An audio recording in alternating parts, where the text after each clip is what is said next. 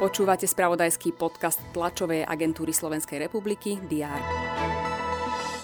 V súvislosti s preverovaním vyhrážok voči farmaceutickej fakulte Univerzity Komenského v Bratislave začala policia trestné stíhanie za šírenie poplašnej správy. Senát amerického kongresu schválil balík pomoci pre Ukrajinu, Izrael a Tajván v hodnote vyše 95 miliard dolárov. Zatiaľ nie je jasné, kedy bude o balíku rozhodovať snemovňa reprezentantov.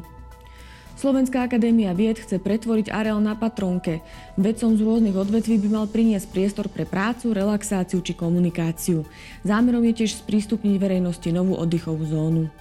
Aj tieto správy priniesol uplynulý deň, je streda 14. február. Vítajte pri prehľade očakávaných udalostí. Príprava projektov, ktoré štát určí ako strategické investície i tých, ktoré patria do transeurópskej dopravnej siete, by sa mala zrýchliť. Vyplýva to z návrhu zákona o mimoriadnych opatreniach pre strategické investície, o ktorom bude rokovať vláda. Kabinet by mal rozhodnúť aj o predlžení poskytovania dočasného útočiska.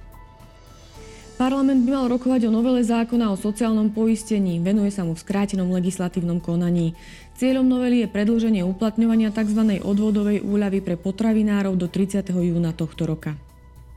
Kresťania slávia Popolcovú stredu, ktorá je začiatkom 40-dňového obdobia pôstu. Počas neho sa veriaci duchovne pripravujú na najväčší sviatok kresťanského cirkevného roka, na Veľkú noc. Veľký pôst sa začína pre rímskokatolickú aj evangelickú cirkev. Na Slovensku sa v stredu začala kampaň Valentínska kvapka krvi. Ľudia aj v tomto roku vyzýva na darovanie krvi. Potrvá do 13. marca. Na Mestskom súde v Prahe sa opäť začne pojednávanie v kauze Čapy hnízdo, v ktorej je obžalovaný český expremiér Andrej Babiš a bývalá manažerka holdingu Agrofert Diana Naďová. Hoci súd v Lani v januári oboch oslobodil, odvolací súd rozhodnutie zrušil. Francúzsky odvolací súd vyniesie verdikt v kauze Big Malion týkajúcej sa nezákonného financovania prezidentskej kampane Nikolasa Šarkeziho v roku 2012. V Indonézii sa koná priama voľba prezidenta a viceprezidenta, ako aj parlamentné voľby.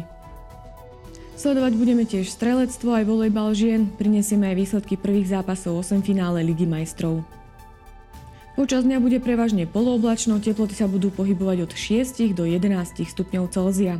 To bolo na dnes všetko. Aktuálne informácie prinesieme počas dňa v spravodajstve TASR a na portáli teraz.sk. Prajem pekný deň.